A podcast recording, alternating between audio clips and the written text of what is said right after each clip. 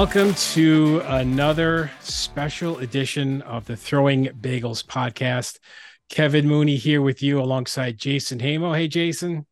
Hey, Kevin. How are you? I am great. How are you? I'm doing great.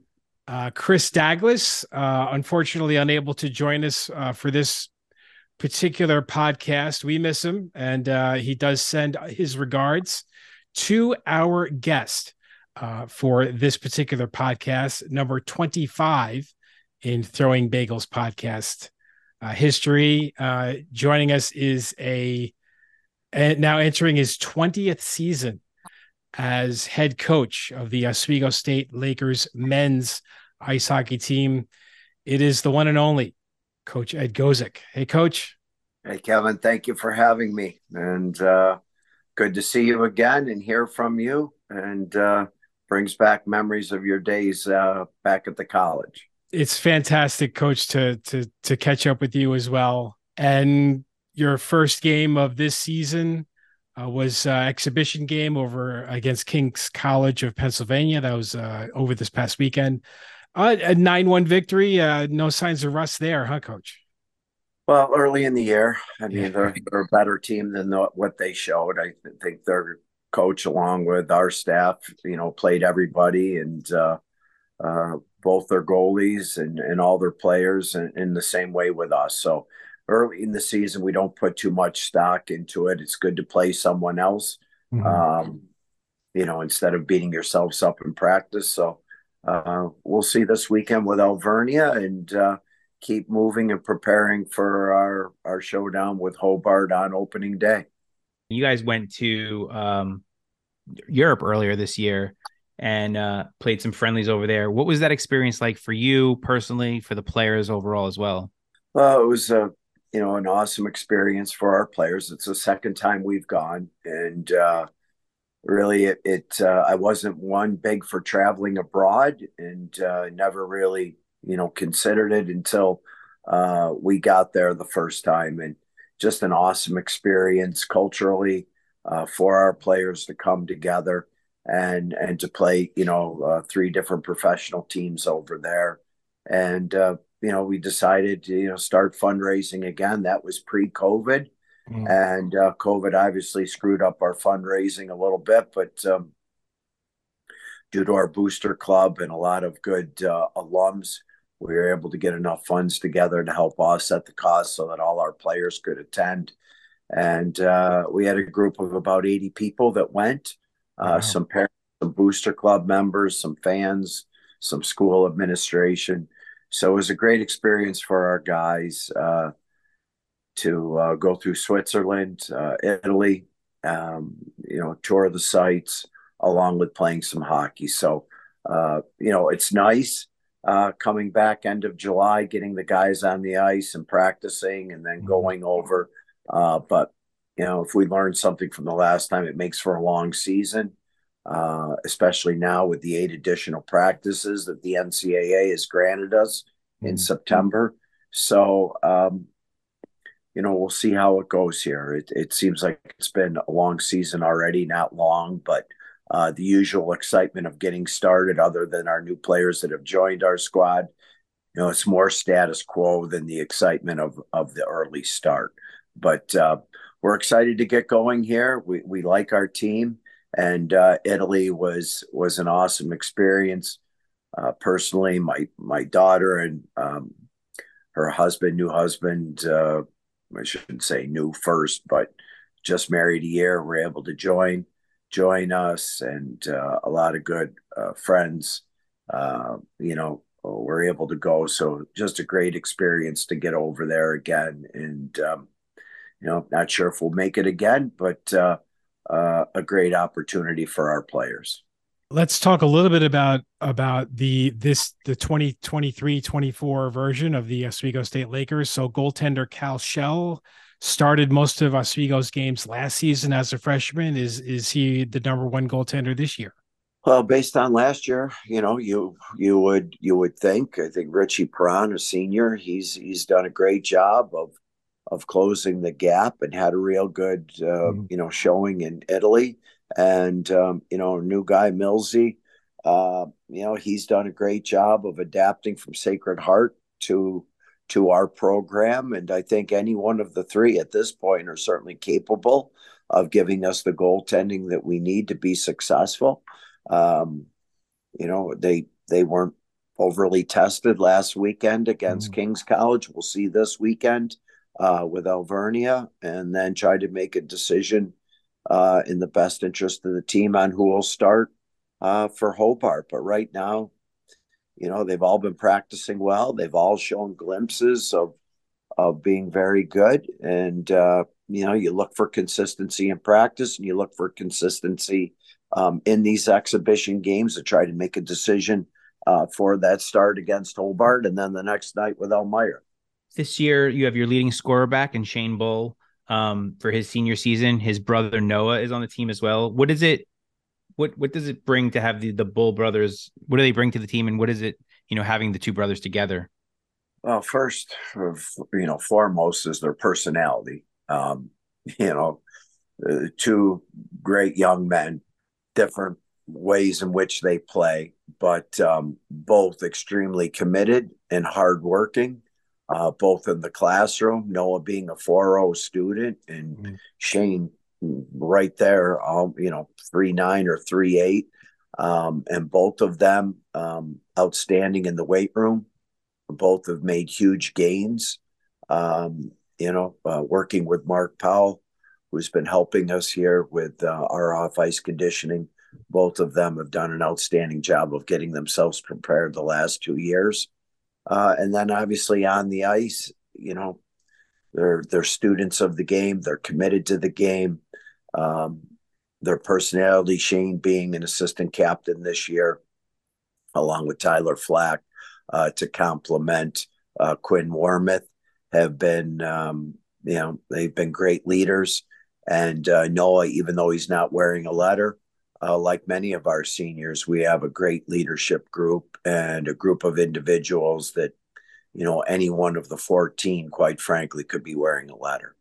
Um, you have you have an Oswego native on the team, uh, right? In in uh, Trent Grimshaw, who's very productive last year. Um, what do you expect out of him this year? Well, you know, when Trent plays his game, he he can be very effective for us. You know, and then just for Trent, and he, you know, he understands that we've been preaching and speaking on just consistency, consistency each and every day in practice and in the games. Um, he's, you know, highly skilled, very talented.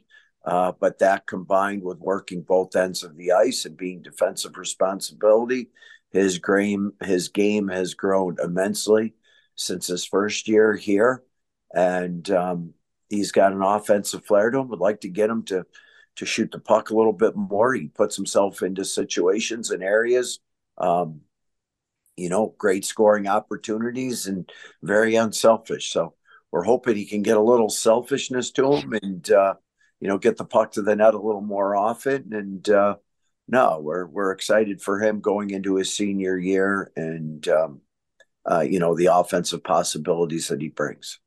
Something every player wants to hear their coach tell them: be be a little more selfish. yeah. It's amazing how time has flown, but it, it's been 25 years since Jason and I were the play-by-play guys on WNYO radio, uh, where we we called Oswego State Laker hockey games, and I know either he or I would be sticking the microphone in your face after the end of period one, because uh, you were at the time the assistant coach. Uh, and we look at the roster back then, we had guys like Carl Antofinerio and Gabe McCarty and Joe Garofalo, Derek Kern, Mark Makasak, and you also had pretty good collection of Oswego natives, Nate Elliott, Jeremy Canup, Tom Master. Uh, do you keep in touch with a lot of the players that, that have come through the system over the past several years? We do, or I do. I mean, we, you know, the trophies, the wins, the you know, all those things are nice, but the friendships with the players, honestly, is the greatest uh, reward for me. Uh, the guys that stay in touch, and uh, you know, they're busy with their lives, their own kids now, and and uh, their jobs. But uh, no, I'm I'm pleased to say, you know, a lot of them reach out um, and stay in touch with the program or come back and visit Uh, we just had our alumni golf outing. We had a great, a great turnout of support there with um, 25 foursomes, 27 foursomes actually. And uh, no, the the guys, uh, that group that you mentioned, they're a special group. Uh, even though as an assistant at the time to to Don Younger and then George Roll, uh, many of them, you know, stay in touch. And um, you know, unfortunately, the passing of Gabe Accardi, one one of our one of the guys that you mentioned there, but Peter, uh, his brother there, stays in touch, and um, you know, uh, Gabe was an awesome, awesome Laker and committed and committed to our country and serving our country. So uh, he's always in our in our thoughts and prayers. Uh, but just no, a great group of guys back then. Carl, hmm. uh, uh, you know, all those guys that you mentioned have done extremely well for themselves um, in the real world and raising children and in their married life and uh, with their jobs and they're they're loyal and um, just great alums and uh, you know, uh, proud that they came through our program and have represented it the way in which they have. Um, Coach, you've always been known to, at least I, at least from my perspective, and I feel like others felt the same way as a very good recruiter. You always were able to get some some excellent talent to come to Oswego, either when you were an assistant or when you took over the head coaching duties, and you built a kind of a you built a decent pipeline coming from Canada. You know that we didn't have you know, I'd say when I was in school there and further back, probably started more in the 2000s. Do you get more? Do you get do you get much recruiting um, in Oswego's backyard anymore? And is there still a lot of interest in, in coming to Oswego for people that are whether from Oswego or in the general Syracuse area? Um, no, there is. It's just you know times have changed. You know, mm-hmm. obviously, I I rely you know on on John Whitelaw. Uh, obviously, you know, an alum and uh, loyal to the program uh, to beat the bushes.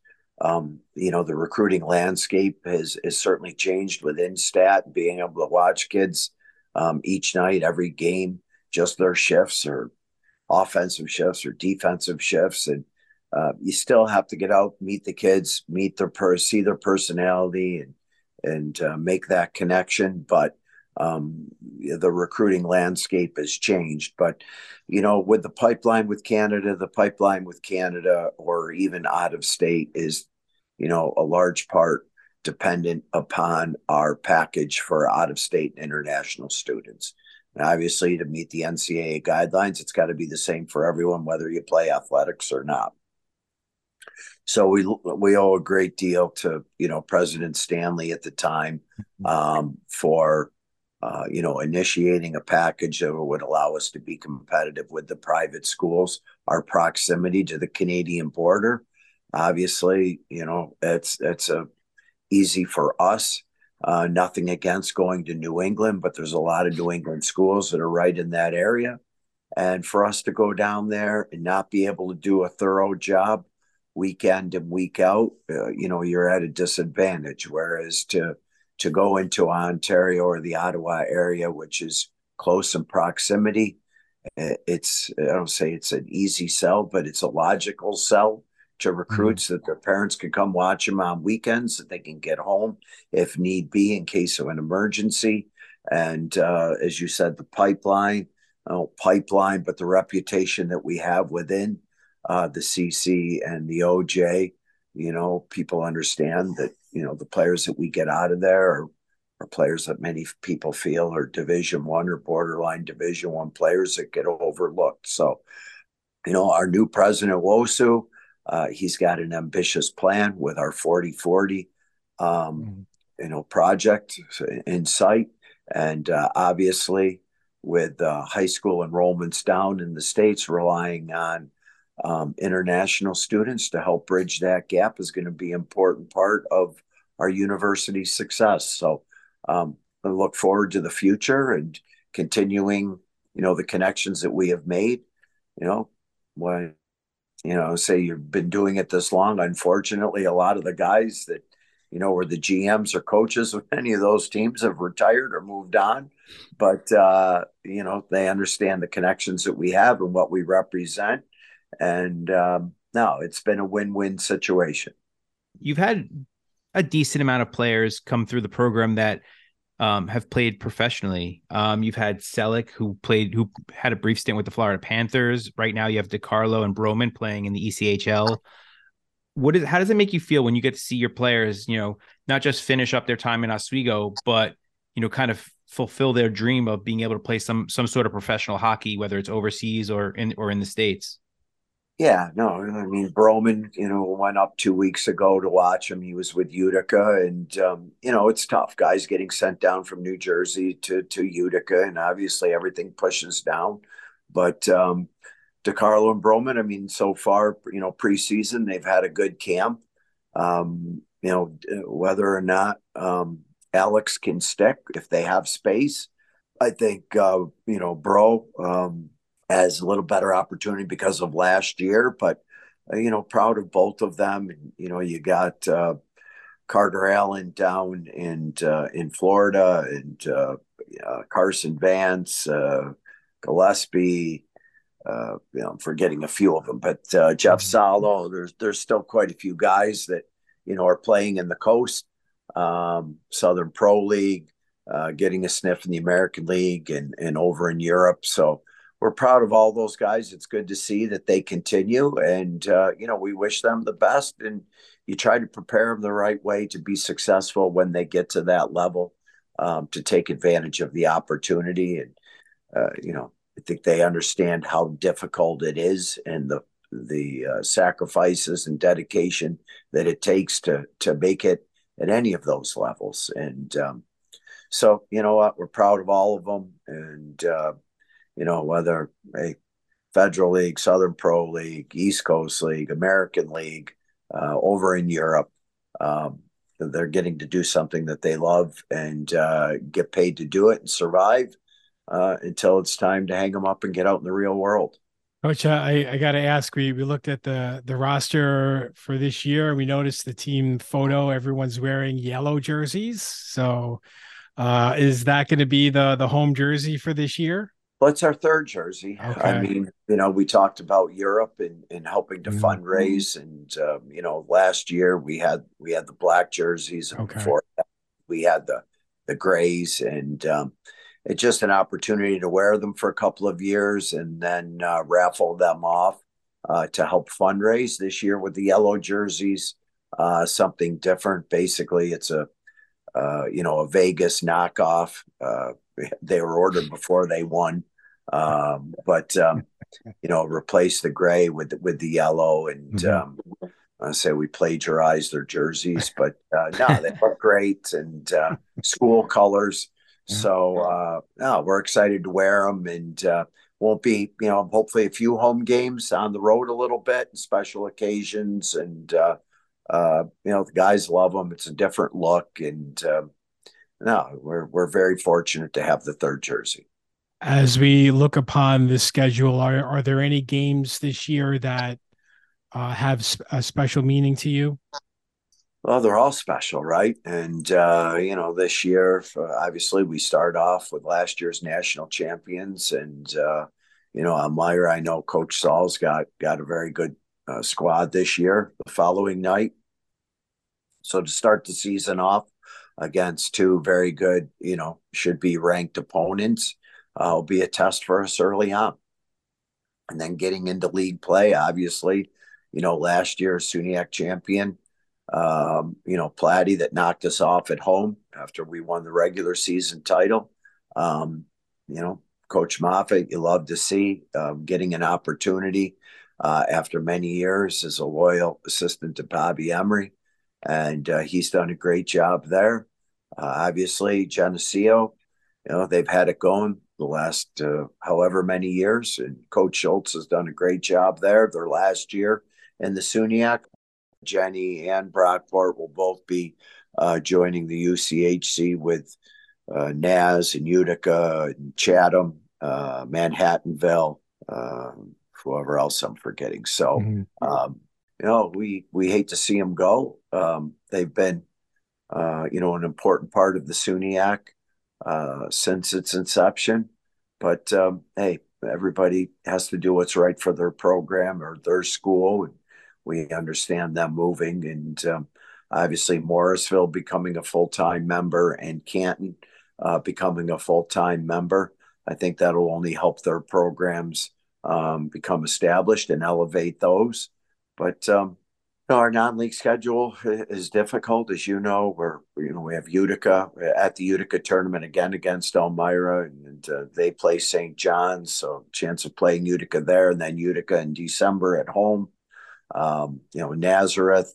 Um, it's it's a you know in our tournament here uh, with Stevenson, Cortland, and Concordia is you know a good solid tournament, somebody different. So it's our non-league schedule is certainly difficult, and then the SUNYAC on any given night, you you you know you don't compete, you don't bring your A game, you're not going to have success. And you know, last year one point separated, uh, you know, I don't know how many positions. So mm. every single point, every single night is critical. What is the mindset of today's athletes versus those of 30, 40 years ago? Are there any major differences in today's athletes in terms of their approaches to the game versus you know how it was back in the 80s and 90s?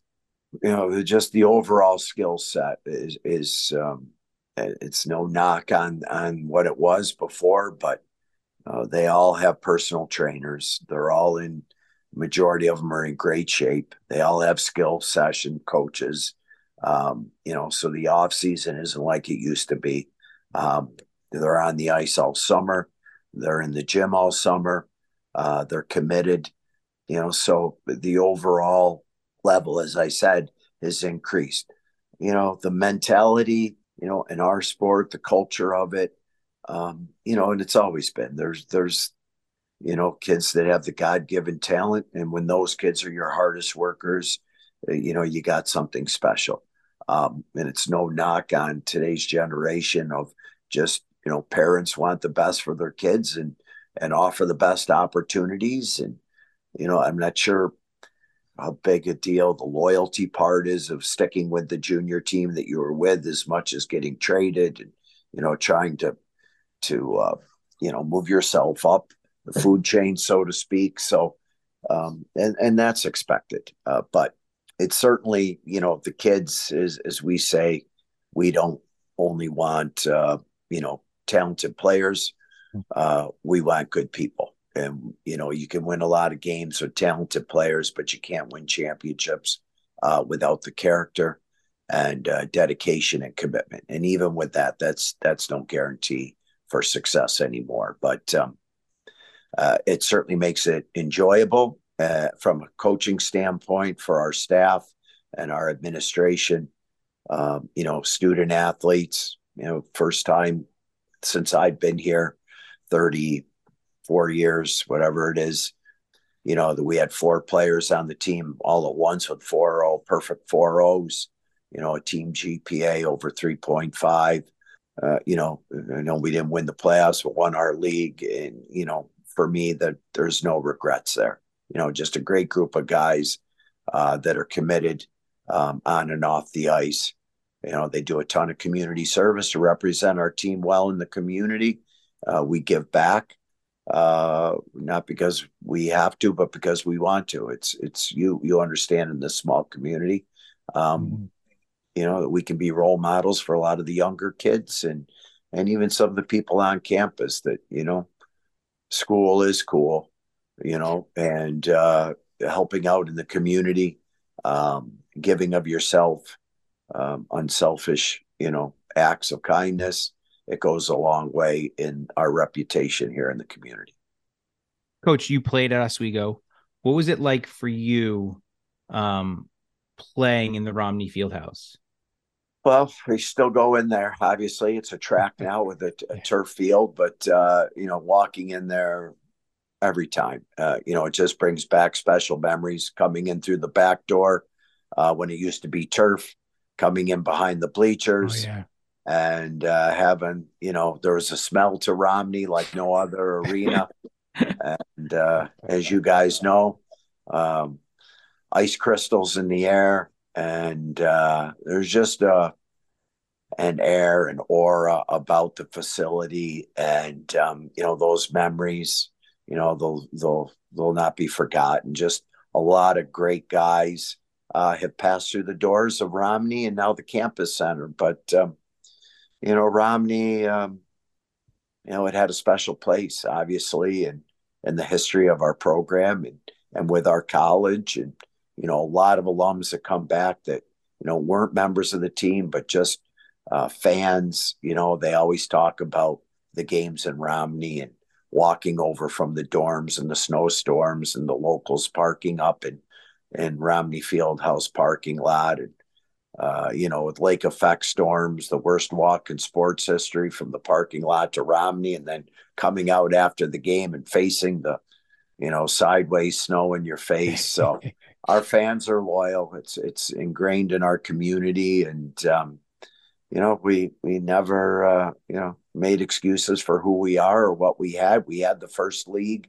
um, in the state university system, and obviously, uh, you know, we're the last ones to to get a new building. So, um, no regrets. We're proud of Romney. It's a big part of our heritage and who we are. And, um, you know, to this day with our players, um, you know, the respect that they have for, for the guys that played here before them and wore the green and gold. It's, it's, uh, you know, it's a special, uh, special place. Uh, I will. I can vouch for the walk from the parking lot to the arena. That was the wind would howl, like walking from the parking lot to, and you had to make sure you didn't take a, a, a step on a patch of ice and go flying somewhere uh, on the way down there. But you're you're right, coach. There's so many great um, uh, memories and and just and the atmosphere was totally could change a game like I remember quite a few games where the bleachers were packed, the baseball team was there, the chanting was obscene, and they would really get on the opponents, and it would it would really change the whole dynamic of the game. Yeah, it was it was definitely a home ice advantage. Um, yeah, you know, back in the day with uh, the chain link fence around it and uh, the old wooden boards. Yeah you know, with the 12 inch lip that you'd break your hips on, um, you know, the hard ice. Um, Earl Wilmot, one of our first Zamboni drivers, had always have the ice immaculately prepared. And uh, then, you know, the renovation in 87, um, you know, which led us right up to 2003 and moving in, or 2007, moving into the campus center. Um, but no, just, you know, great memories and, uh, uh, you know, uh, a lot of fond times, and um, you know those those memories will never be replaced. The campus center is awesome. It certainly has added uh, years onto my coaching career uh, with the warm climate there, you know, a little nicer than uh, out in the in the frosty air. Uh, you know, for two three hours a day, but uh, no, we're very, very blessed again and, and grateful. You know, President Stanley had the foresight to to you know go ahead with the new complex. That was a big undertaking then. Um, you know, um, really right at the time that uh, I took over from coach coach Roll in uh, 2003 up to the opening in 2007. So um, you know, we've never looked back. Uh, and our college has done a great job. Know when you've been back, but just maintaining the cleanliness, the professionalism. Um, you know, our administration is is put forward with it, and uh, you know, all new lighting, new compressors since it's opened. Um, you know, keeping it uh, state of the art. Let's uh, let's go back even further. So, Coach, you're you're an Oswego native. Was had you considered attending any other college, or was Oswego going to be your your go to uh, when you were growing up? No, well, you know, as a kid, you'd always dream about playing for the Lakers. So, you know, that was uh, our dad. Uh, you know, my dad Leo brought uh, my brother and I, uh, Joe, the racer, there. You know, out to the rink Friday and Saturday nights to watch the Lakers play, and uh, you know, you just you had an appreciation for the players and the atmosphere, as you said. But uh, no, it, it, was different then. You know, high school uh, to go right from high school to college. Um, it was more common in hockey then, but hmm. um, you know, not to the extent that it is today with, you know, all of our players coming out of junior hockey. But then it was really uh, not the junior hockey route, but the two year college route. And, uh, you know, after high school, going to uh, North Country Community College, 1980, uh, which, you know, uh, thank God my dad talked me into it. And um, just, uh, you know, a once in a lifetime experience being able to play there in Lake Placid the year of the Olympics and then you know working the olympics and just by some chance you know i got to drive bob kane and his wife the president of the usoc around for three weeks and wow you know they're very blessed they took me into the games and uh, you know got to see the the gold medal game and the game against russia and you know figure skating and speed skating and eric Heiden and all the rest of it so wow. That's pretty it's, awesome. Uh, something that always stay with me. So, and then that led coming back into Oswego. But um, no, you know, I think the, the kids in our community now, uh, like many others, um, you know, dream of one day playing for the Lakers. And, uh, you know, the landscape has certainly changed. It's, it's more difficult.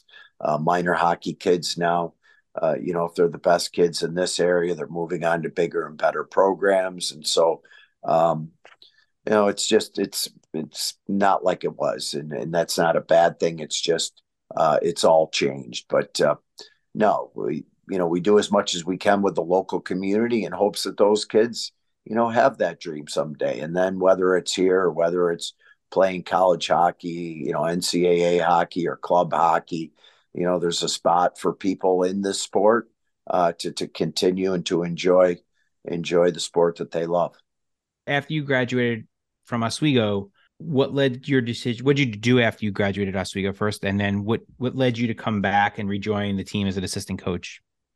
Good question. Uh, you're bringing back a lot of memories here. Uh, no, I uh, Denny Snyder, uh, you know, was uh, president of our booster club, and also uh, I think he was president of a Circle Minor Hockey Association at the time, and you know, said, "Hey, you're a local guy how about helping out with coaching and you know give back to the local youth and i really i had no ambition at the time uh, not even a thought uh, to get into coaching. Um, you know and one thing led to another with with some minor hockey teams and and that was really it. I fell in love with it and uh, probably helped that we had success but we had you know committed parents and committed uh, local kids in the community then that turned into being, you know, very good, um, you know, college players and professional players winning the Stanley Cup with with Eric Cole. So, um, you know, I don't know, we won four or five state championships, and then that led, uh, you know, my former coach Donnie Unger to to ask if I'd be interested in in helping out at the college back in 1989, and so. Um, 89, 90, or 91. I started as an assistant with the college and uh, six years with uh, Donnie Unger, and then uh, seven years with George Roll. Um, you know, both great guys, both, uh, you know, one offensive minded, one more defensive minded, uh, both great students of the game. Uh, and then when you get an opportunity, you know, you have to, as I say to guys, it takes four or five years to figure out your own philosophy. And and uh, how you want to play and the type of players you want to recruit. And um, but both of those, uh, you know, were certainly role models for me and and local legend Pete Sears, that coached the high school team for years. You know, watching Pete and speaking with Pete, the way in which he conducted um, himself and his program at the high school level, uh, and then him helping out at the college with us as our goaltending coach. Mm-hmm. Um, mm-hmm.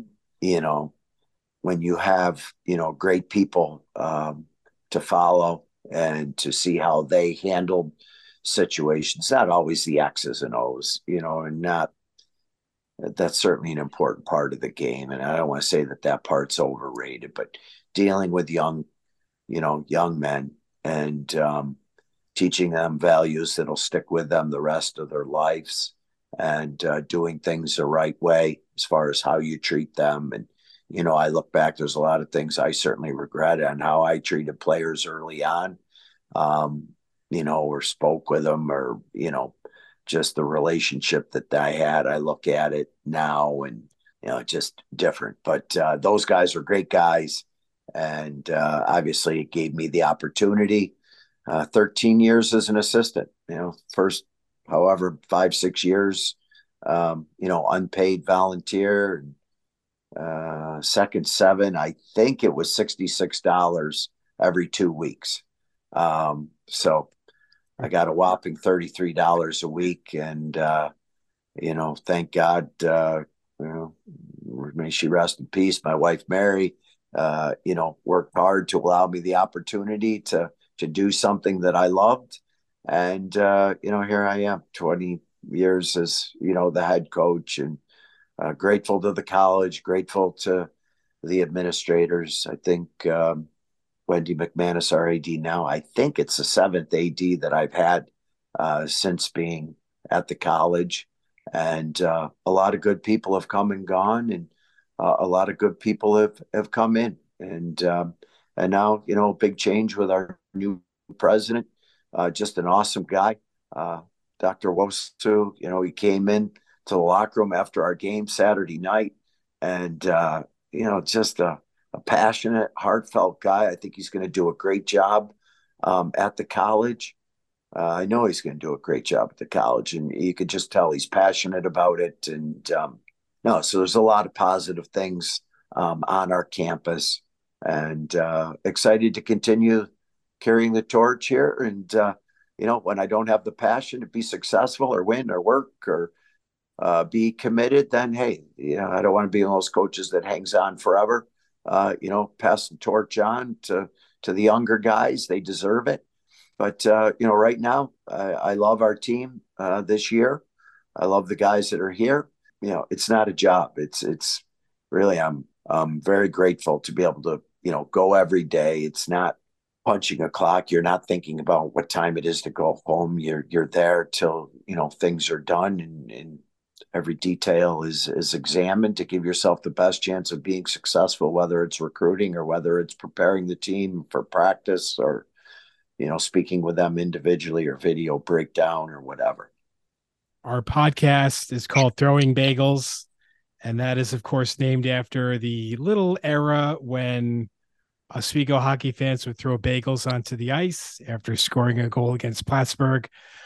Uh, what what do you recall about about this tradition? Like when do you when do you when did you first start seeing bagels hitting the ice? Uh, well, I think it was uh, in response to Plattsburgh throwing tennis balls. Okay. So uh, I think they got first dibs on the tennis ball, and so when Plattsburgh came back to Oswego, uh, you know, Oswego threw the bagels. Uh, it was supposed to be, you know, uh, with the seeds on it, feeding the birds, the bird seed. Um, and so then, you know, when we would score our first goal, as you know, thousands of bagels that rain onto the ice. And, uh, you know, the referees would warn us they wouldn't give us a delay game penalty. And uh, out would come all the workers and the players and, and scoop up all the bagels. And, you know, the same thing at Plattsburgh when they would score their first goal uh, you know, the tennis balls would come out flying. But, um, you know, started in Donnie Unger's era uh, when Herb Hammond left uh, to coach at Plattsburgh and Donnie took over at Oswego. Uh, you know, I think that's when it originally got started. Really, it carried right on through until the last game um, in Romney. You know, I think Andy Rozak, uh, you know, one of our captains at the time was, um, you know, the last player to pick a bagel up off the ice and tuck it into his pants because it was the second time we scored to try to avoid a delay game penalty. And uh, I think it was Jeff Fulton, who's now our supervisor of officials, um, you know, called uh, called the penalty on us, and uh, Plattsburgh ended up scoring on the power play. At the time, Tim Hale, our athletic director, you know, said eh, enough is enough. We moved into uh, the campus center. And, uh, you know, since then, 2003, it's been the whiteout tradition. 20 years. It hardly seems, uh, I know. you know, hardly seems that long, but uh, 20 years since the whiteout has started. And, uh, you know, it's been a good thing. And uh, Plattsburgh's back throwing to, you know, some sponge ball things. And, uh, you know, it's okay. It's not, it's not like it used to be. So, uh, you know, obviously the rivalry between Oswego and Plattsburgh, uh, it's, you know, one of the greatest hockey, hockey rivalries there is, Division One or Division Three. And, um, uh, you know, it's no disrespect to Jenny being, you know, in the, in the thick of things now. But the Oswego Plattsburgh tradition goes goes way back, and uh, obviously the bagels and the tennis balls are all part of that and um, no, a lot of good memories, a lot of laughs, and uh, you know, it got got a little ugly there at the end. I remember George, you know, Coach Roll getting instead of getting hit with the tennis ball, you know, he got hit hit right in the head, uh, you know, with an orange or a you know lemon or something. Jeez. So you know, and then at our ring too, you know, our fans, it's okay once, I guess, but then it was, you know, a second time and a third time. So, um, you know, when it started to detract from the game and they had to threaten emptying the building, um, you know, it, it, was time for that tradition to end. I remember, um, you know, speak going back to Romney quickly. The stands were were right on top of the benches, right, right behind you guys. So the the the the opposing teams, you know, specifically more so Plattsburgh, because obviously, like you said, the rivalry. Coach Emery would would be hearing a lot from the fans right behind him and the players and the players on the bench um, and they would they would be all over them pretty much all night long during those games oh yeah well you remember you had to walk uh, you know you had to walk through the crowd to get back to the locker rooms and mm-hmm. many times as you said uh, i th- think you call guys called it was the zoo crew mm-hmm. and mm-hmm. um, you know the baseball team the combination of those two groups um, you know, it, it was uh, it was a scary sight for the opponents to to get back to locker room area, and uh, but uh, no, Coach Emery, uh, you know, he had fond memories of of the games, and uh, you know, he's doing a great job now at Merrimack as, as an assistant there, and uh, we stay in touch, and you know, you, you talk about the old times and those experiences that you're you're talking about, and it was crazy it, it was uh, you know it was a heck of a uh, atmosphere. I don't say on the verge of out of control. I don't think today that that allow that stuff to happen, but uh, uh, it was a lot of fun while it lasted. And what? Why the tennis balls? By the way, how did that start? I, am not sure. Uh, the story okay. went that uh, Don Unger at the time was had also like a tennis coach or assistant tennis coach or something. So um, you know, they threw threw the tennis balls uh, uh, at Donnie or at the team. And um, you know, you mentioned Carl Antofenorio earlier. I remember the year we went up there and uh, he shut out Plattsburgh, and they held their tennis balls uh, the entire game until the final horn uh, when Carl posted the shutout, and then. Uh, Carl said, "Bring him on," and I think he got hit with a couple thousand tennis balls for post shutout, but uh, you know, one of those stories that you, will always remember. Yeah, no one had ever shut them out before, right? In their own barn until Carl did it. Yeah. So. Yeah, Carl. Uh, you know, he was on fire that night, and uh, well, Carl comes back with uh, his kids, his wife, and uh, just a great alum, very mm-hmm. successful uh, down in down in the city, and uh, Carl stays in touch and has been loyal to our program, and uh, uh, he, you know, rightfully so, brings that story up quite often. Of all the players, of all the players to do it, you know, Carl, he like the personality that he had, right, to be able to then kind of like tell them to bring it on because he had that personality, you know, of of like whatever. I don't. I shut you guys out. I don't care. You know, throw all the tennis balls you want at me. it was it was a great group of guys. I mean, you mentioned a lot of them, but uh, uh, you know that group was uh, you know got us on track and uh, you know got things going in a positive direction. Um, and uh, it was a heck of a team. And that's where I thought the bagels came from was because he shut them out, and like the bagel is the the big fat zero, but. I guess not. I guess yeah. it was more of the bird food thing. So we'll I guess we'll let that go. yeah, it was before that. Yeah, it was before then, but uh, okay. I don't think there's. You can come up with the answer you want. I don't think there's a right or wrong answer to it. Everybody will give you. It lives in lore. You mentioned you uh, you were an assistant coach under Coach Unger and Coach Roll, and then you said it takes about four to five years to build out your own philosophy, your own imprint on a team, and like right around that four year mark, you took home a national championship. I mean, what what was that whole ex- experience like for you, and and does it still resonate today? Honestly, I don't. You know, you don't think about it as much as I think about you know the chemistry of the team and you know what are we lacking now, or you know, as we always said, uh, you know, a five year plan, um, not just for your coaching philosophy, but you know, five years. How is the game changing? What type of players do we need to be recruiting and um, you know, where are we lacking on our D corps and, you know, stay at home D, mobile D, power play D, eh, you know, forwards, uh, you know, PK guys, uh, gritty guys, playmakers, goal scorers, you name it. You know, you examine every aspect of it. But um, we were fortunate that year, you know, just a great group of guys that came together.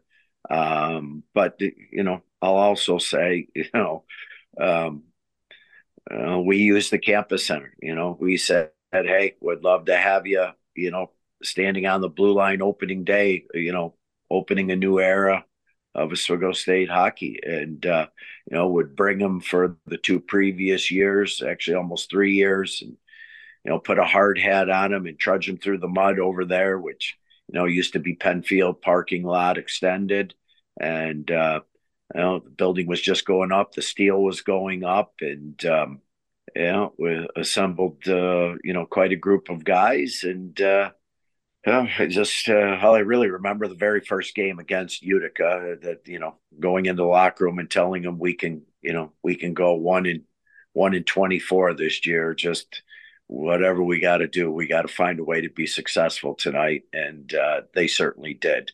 Uh, but uh, that year was a special year, uh, great leadership, um, you know, with with the guys that we had, and um, no, it's uh, great memories. Uh, but as important as a national championship is just the consistency of our program. I, I, would say that you know that's the greatest pride is. You know, I think people do realize it's winning a championship is great, but trying to stay there and stay in that hunt year in and year out, um, it's you know it's a lot of work, a lot of fun getting to the top, a lot of hard work, um, you know, to try to stay there. Um, everybody's after you, everybody's out to get you, everybody wants to knock off the top dogs, and um, you know everybody brings their A game into the campus center. It's a great college atmosphere and we wouldn't want it any other way. You know, it brings out the best in us, and uh, we play the toughest schedule that we can. Um, you know, and uh, you know, I'm a firm, believer. It just makes you makes you better, makes the program better. Last question, Coach. Um, so you mentioned quickly, you mentioned you know the time you, you were you were assistant. What was it like that day when you when you were told that you were going to become the new head coach of Oswego when when Coach Roll uh, left? Well, it was bittersweet because uh, you know when you're younger and your uh, ego, you know, be a head coach. I can do this, but Coach Roll, you know, we had a special relationship, and just you know, our our wives were good friends, our children became good friends, um, and so then you get the point where you realize it doesn't matter whether you're a head coach or assistant coach if you're doing something that you love with with people that you respect uh, you know you're okay with that. And uh, i hated him to see I hated to see him go and leave clarkson you know? I mean he didn't tell the team um, you know until we we lost to norwich in the national championship game you know that year but uh, you know obviously i knew the week before uh, Mark Morris had been let go at Clarkson, and you know that that George was going to be, um, you know, the next head coach there. So it, it, was hard. It was emotional time. You know, you spend uh, become good friends with with him, and I was very happy for him and his family. Um, but obviously, he pushed me to go back and get my master's degree. So I certainly owe him, you know, a lot. I owe Donnie Unger uh, a lot for giving me an opportunity back in 89, 90. And um, George for pushing me to get my master's. And, uh, you know, just a great mentor. And then, you know, still remember walking into Jim Scharfenberger, our vice president's office, and, you know, one year to, to try to keep this going. And that's after coming off of a, you know, a loss in the national championship game. So wasn't like you were at the bottom trying to work your way up. It was, you know, instant boom, boom, you know, uh, it's on you, you know, prove, you know, give you an opportunity here. And at the time, you know, President Stanley and Joe Grant and Jim Scharfenberger and, um, you know, uh, we are in the middle of, uh, you know, hiring a new athletic director. So it was, uh, it was, it was quite a time when you look back on it, you know, and, uh, uh, we we didn't finish second in the country that year. We had a good team and a lot of returners. The expectations were high, so obviously you put a lot of pressure on yourself. But um, I'm fortunate things worked out. Just a great group of guys. They accepted me and and uh, you know respected me for who I am, and you know certainly a different style than George, but the same core values that any successful team uh, you know has to have to be successful. But uh, no, those those two guys, you know, along with Coach Hammond and as I said, Coach Sears, just you meet a lot of great people um, in your coaching career, and uh, very blessed to, to, you know been their assistants um, in my time here at Oswego. Coach, thank you so much uh, for joining us. Um, best wishes on a, on another successful season, and I think I speak for an awful lot of Oswego hockey fans when we say thank you for for all of your contributions to the program and to Oswego in general. Uh, you're welcome. Thanks for uh, having me on your show. Thanks. Good luck this season, Coach. Hopefully, we'll uh, we'll get to see you at the national championship game. Yeah, not as a spectator. We hope. That sounds good. and that was Ed Gosek, the head coach of the Oswego State men's ice hockey team. Uh, a real, you know, an honor uh, to to have him on the show and to to talk about it and talk about some throwing bagels, right, Jason? Yeah, he always has some good stories. He always gives you good answers to your questions. You never you never walk yes. away with a with a bad answer to a question. He always gives you a good answer to a question, and you know it's just walking down memory lane a little bit, right? Like yeah. I mean, the fact that you and I have been we we we broadcast the games 25 years ago is yeah. insane. So you know, it's just great to catch up with them. I haven't seen coach in a really long time. And, you know, I need you've been to a bunch of games, but I haven't been to a game in in, in mm-hmm. a really long time. So I'd like to get up there again before pre before the uh the snow really starts to fall. Yeah, exactly. Uh what else is there to talk about? I mean, uh one of the bigger things about in in the sports world right now is the Marlins and Kim Ng parting ways. You know, the general manager who first woman general manager in, in baseball now leaving. Um, not sure of what went on there, but mm-hmm. you know, I'm sure she'll get a job someplace else. And I would, I would love, I would, I would love to see her come to the Mets. She built up, you know, a Marlins team. You know, they're the Marlins, so you know they're not, you know, they're not paying a lot of money, mm-hmm. and uh got them to the playoffs. Yep. Ng is from Queens. She's a Queens native. Right. She spent time in as a assistant GM under Brian Cashman mm-hmm. with the mm-hmm. Yankees. She's seen experience at the with the Dodgers, the Marlins, of course, was in Major League Baseball's front office for a lot of years. I don't think you could find a better candidate out there for uh, the Mets general manager opening than than Kim Ng. So no, uh, I think she's a perfect you know. fit for for New York. You know, mm-hmm. um, but just her baseball acumen alone, you know, she's super qualified for the role. Um, and I would love to see, I would love to see the Mets give her at least an interview and, you know, see maybe she won't fit. Maybe she doesn't fit the philosophy that, that Cohen and Stearns want to go in, but I would love to see her get, get at least a, a sniff, you know, and, and see what, what, what she could offer to that team. Cause I think she'd be a, I think she'd be a great addition. Right. I can't keep up with the the structural changes in within Major League Baseball organizations because you know 20 years ago it was a GM. Yeah and the GM made all did all the all the things. Yeah. And would hire and fire the manager, make execute trades, so on, and so on and so forth. But now you have uh, president of baseball operations. You have vice president of baseball operations. You have uh, executive director of this, and the general manager is like fifth or sixth on the depth chart these Yeah. days. Uh, so I don't know that GM is as uh, attractive a job as it once was uh, back, you know, way back when. But it, it's still a key role in, in a lot of baseball organizations. So I I would have to believe that Kim Ng is going to get an opportunity elsewhere, uh, if not with the Mets, hopefully with the Mets, but uh, she'll definitely latch on somewhere else. I mean, unless she comes the heir apparent to Cashman, but I don't think Cashman's going anywhere. That guy, he is not going anywhere in the near time, anytime in the near future. He's he's like embedded, Embedded. with with Steinbrenner. I feel like Yes. You can't deny the run of success that that Cashman had in in terms of getting the Yankees into the playoffs like clockwork year hmm. after year. Didn't happen this year, but no, you know, they'll be right back at it next year. And and it's kind of funny, Jason, that the top five winningest teams in baseball are nowhere to be found.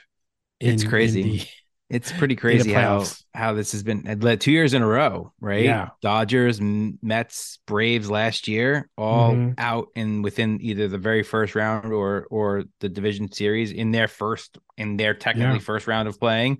Again, this year, the Dodgers and the Braves in the division series in their first round of playing. I don't know what it is. I don't because some people I hear some people saying, well, they need to change base the playoff rules all of a sudden because these these teams that are playing this first round are getting more, you know, they're they're not getting they're not getting stale, they're not getting cold, whereas the Braves and the Dodgers, the Mets won 101 games last year and they got knocked out by the Padres in the first round in the wild card round. So I don't put much stock in that. Like that's that I, I the the Astros won the World Series last year. I mean, no, I, I don't put much stock in that. It's just teams get hot, teams, you know, it happens, you know. I I I, I don't know. I find that very hard to believe. Mhm. And that's really one thing we have to keep in mind as Mets fans is building a farm system and all that might go a long way toward being a consistent 9500 game winner year after year but you need that extra gear right to make it all the way through to the world series it's one of the hardest things you can do so so yeah you can build a, a sustainable success within your organization but that is absolutely no way of a guarantee that you're going to win a title Yeah, I mean, 2001 Mariners, right? Won the Yeah. most games in baseball history, and then lost to the Yankees in the LCS. I mean, that granted, those Yankee teams were crazy, but you know Yeah. they had 116 wins. They weren't a bad team, that's for sure. And somehow, you know, they couldn't get they couldn't get past the Yankees. Not, I mean, not many people could yeah, during No. that during that during that stretch. Uh, but the Diamondbacks did it. So Yes. 2001, yeah, yeah, September 11th. Well, we'll never forget that. But I was like, I do not want the Yankees winning the World Series. Sorry. I got yelled at by many people being like, How could you not root for a New York team No. after I was like, Oh, it's very easy for me not to root for a New York team right now. Unless it was the Mets. Uh-uh. Sorry. I'm good. Thank you. yeah. Uh, I think that'll do it for this edition of Throwing Bagels. Um, thanks again to uh, Coach Ed Gosek for joining us on today's program. And Chris Douglas uh, will be back for our next podcast. He had a, a referee meeting to attend uh, tonight, so he was unable to join us. So don't be too hard on him, guys, listening out there. He'll be back. He'll be back. He didn't quit. I promise. Uh, so we got a blog coming up next week, and then in a couple of weeks, we are scheduled to talk to another Oswego State head coach. That would be uh, men's basketball head coach Jason Leone. Uh, so we spoke with him uh, earlier this year after their run to the Elite Eight in the Division Three tournament. So we're going to do a season preview uh, with Coach Leone coming up in a couple of weeks. So we are looking forward to that. Yeah, very much looking forward to speaking to Coach again. Mhm. Check us out online, throwingbagels.com. Email us at throwingbagelspodcast at gmail.com. Would love to hear from you. Or leave, drop a comment on our website uh, uh, for any of our podcasts. Uh, Spotify, the, the- there's a poll there. We're asking you what you like about this episode. You can weigh in there, wherever, a lot of different ways, social media channels. We got them all over the place. So uh, please reach out to us. We'd love to hear from you. Jason, fantastic work tonight. Thank you, Kevin. Thank you. It's been real. And I enjoyed uh, talking to Coach, and you did a great job as well. Oh, well, thank you. I appreciate You're very that. welcome. We'll, we'll see you again soon. Bye.